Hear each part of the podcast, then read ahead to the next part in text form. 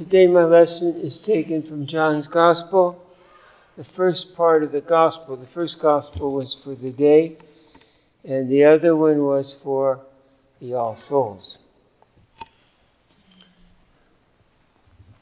So my text is this: He leaned his head upon Jesus' chest. In the name of the Father, Son, Holy Spirit, Amen. My dear brothers and sisters in Christ Jesus our Lord, as you know, uh, the spirituality that is practiced here, of course, is Byzantine, but it's a particular type of spirituality. It's hesychastic, which is the prayer of quiet. Now, the gospel today is about that. That John the Apostle put his head on Jesus' chest. When we usually do that, we think maybe somebody's dying. We want to hear their heart. And what John was trying to do by raising his head on Jesus' chest was hear the prayer of Christ's heart. Prayer of Christ's heart is always in union with the Father and the Holy Spirit, and it is a great fire of prayer, a great power, so that the rest of him is always in union with the Father.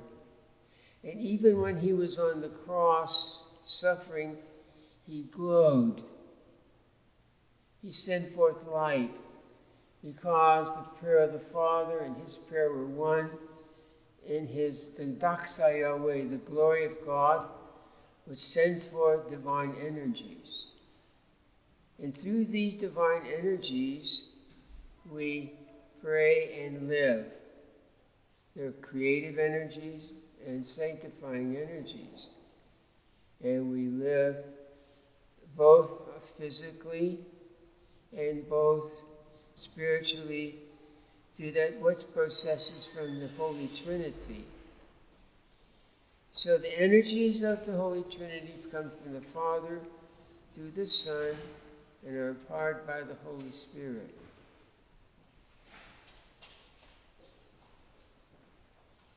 Some of us long for prayer, deep prayer. So some of you will receive deep prayer even in this life. Others will not receive it until they're in the heavenly kingdom beyond the other, side, the other veil. But it is your wonderful obsession. God. Knowing Him. Loving Him. Hearing the message He has especially for you. The prayer of the heart is all about that. Um, the parish priest usually doesn't preach about these things. I used to a little bit, because you live in a noisy world, and silence is the, the ingredient to hear the prayer of the heart inside of you. What about your heart? What is your heart? Well, you know that it didn't beat your dead, but who started it to begin with? Who gave you your first breath? I've asked physicians, what makes the body, baby take the first breath? They said, we don't know. I think it's God's first breath coming into that child. Once we receive that first breath, we are in necessity to go to the temple and to be baptized and chrismated. This is this baptism and chrismation is the laity, the priesthood of the laity.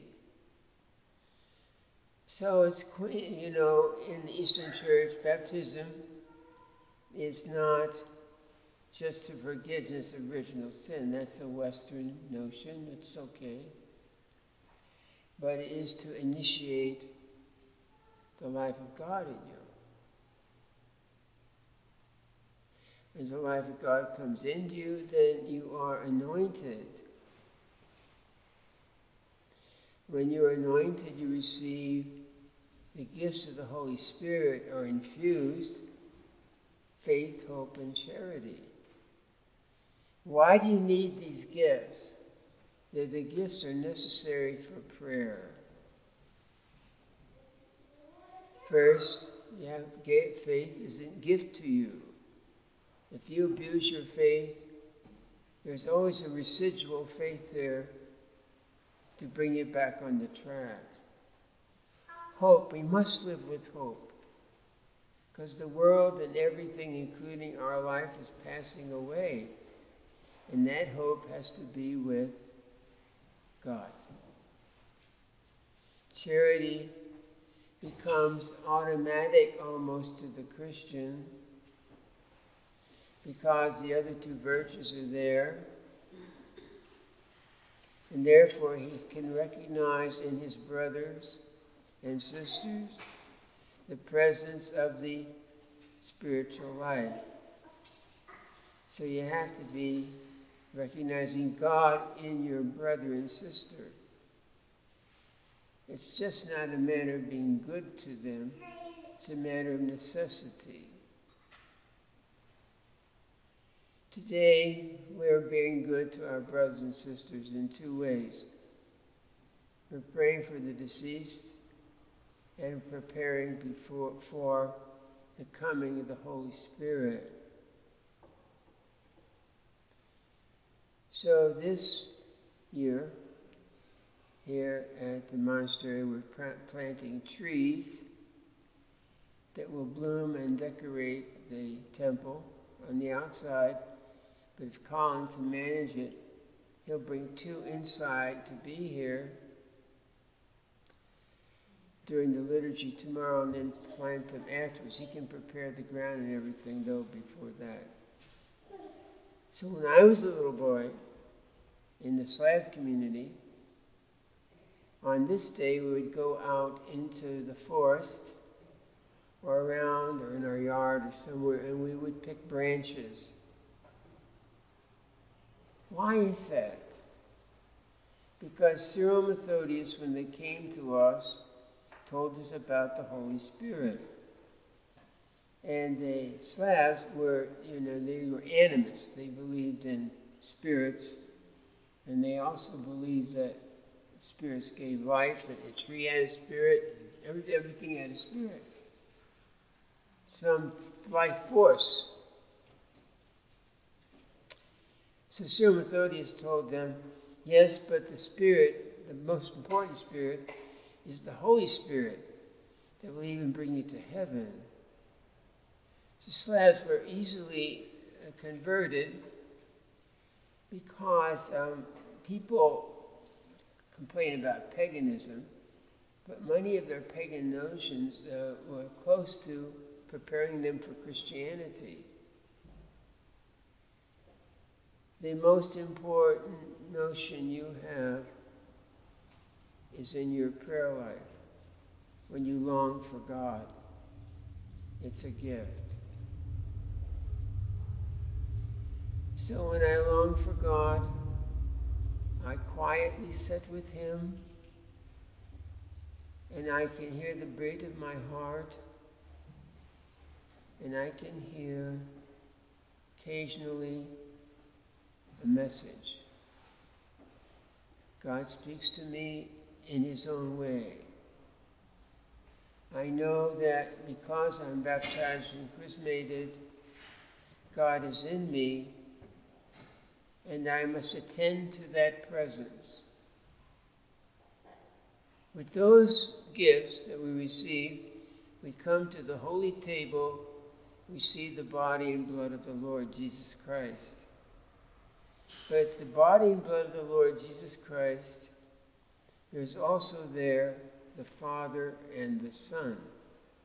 Where one person of Blessed Trinity is, so are the other two. So you are discerning the divine life, the divine energies of God, His sanctifying energies in your soul, and His creating energies sustain you.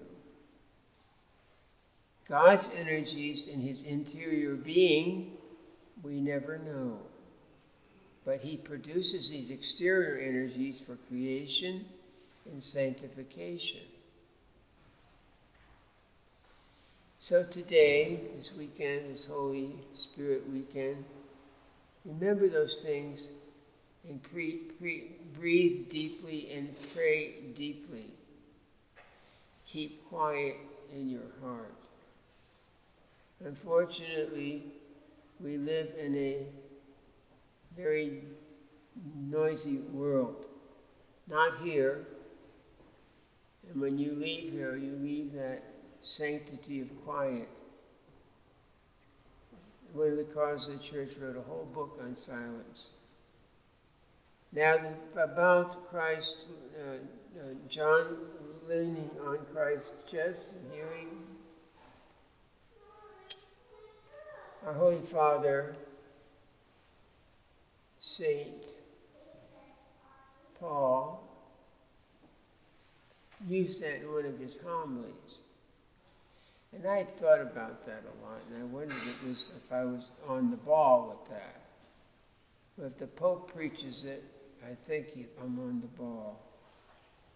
So John the Evangelist uh, gave us a letter of love. Around chapters fourteen and such around in John's Gospel. That Gospel is a letter of love, and so are many of the messages in the Acts.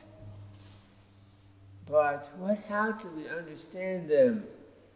Well, we can read commentaries. I'm reading a commentary now about Isaiah.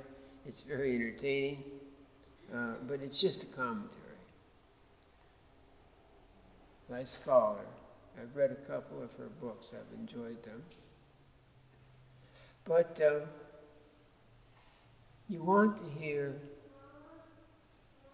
the interpretation of the life, from the life to the voice of God within you. So you have to sit quietly and produce in yourself this habit of prayer. Then He will, when you open your scriptures, the voice of God will teach you. Always remember to stay within the confines of the teaching and magisterium. So through my life, I've read the Bible. I didn't care for the biblical scholarship in the seminary. It was sort of, you know, form criticism and all that stuff. I don't believe in that. I believe the whole Bible, regardless of what you think about it, is for our salvation and inspiration. And it forms the liturgy. So say people, I got almost got in a fight in the hospital here a couple years ago. This lady came in with, with the lady in the wheelchair at Saint Mary's downtown here. And she was ripping into the Catholic Church. Now that, that upsets me. And uh, I'm standing there, I had to open my big mouth, you know. I said, are you looking around the building you're standing in? Who built this hospital? Catholics. Was that okay? Oh, I don't mean that. I mean, they don't read the Bible at home. How many Catholics have you lived with? So if you go to liturgy in a Catholic church, you hear selections or paraphrases of the Bible every day. And it says for people who pray, the Bible is their source of teaching from the Savior. That's just first and all, before you start criticizing the church, you have to know the church and you have to know what it teaches. Well, Brother Petter was there, and he thought I was going to haul off and hit her. So a nurse and a nurse and Brother Petter, they took me in the back room and set me down. I was not a hitter, but I would like to have belted her with the Holy Spirit. And I'd like to give it to her so her heart can burn with love for God, the gift of the Holy Spirit.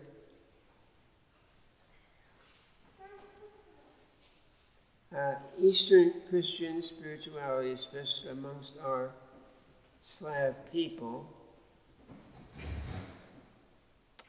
and you know, there's always an attempt to destroy the church. Right now, this war in the Ukraine has nothing to do with war.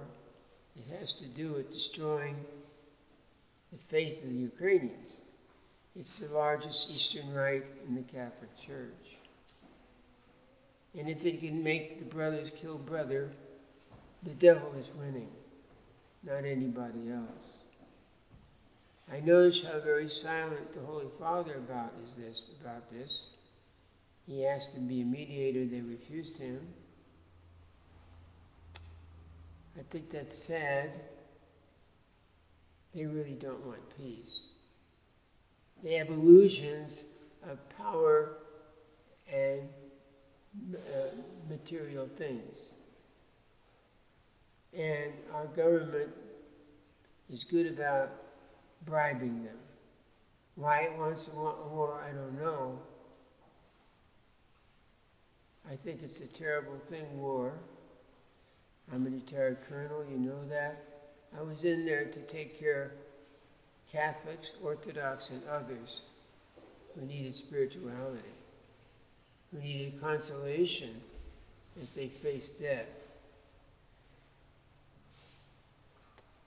We all face death.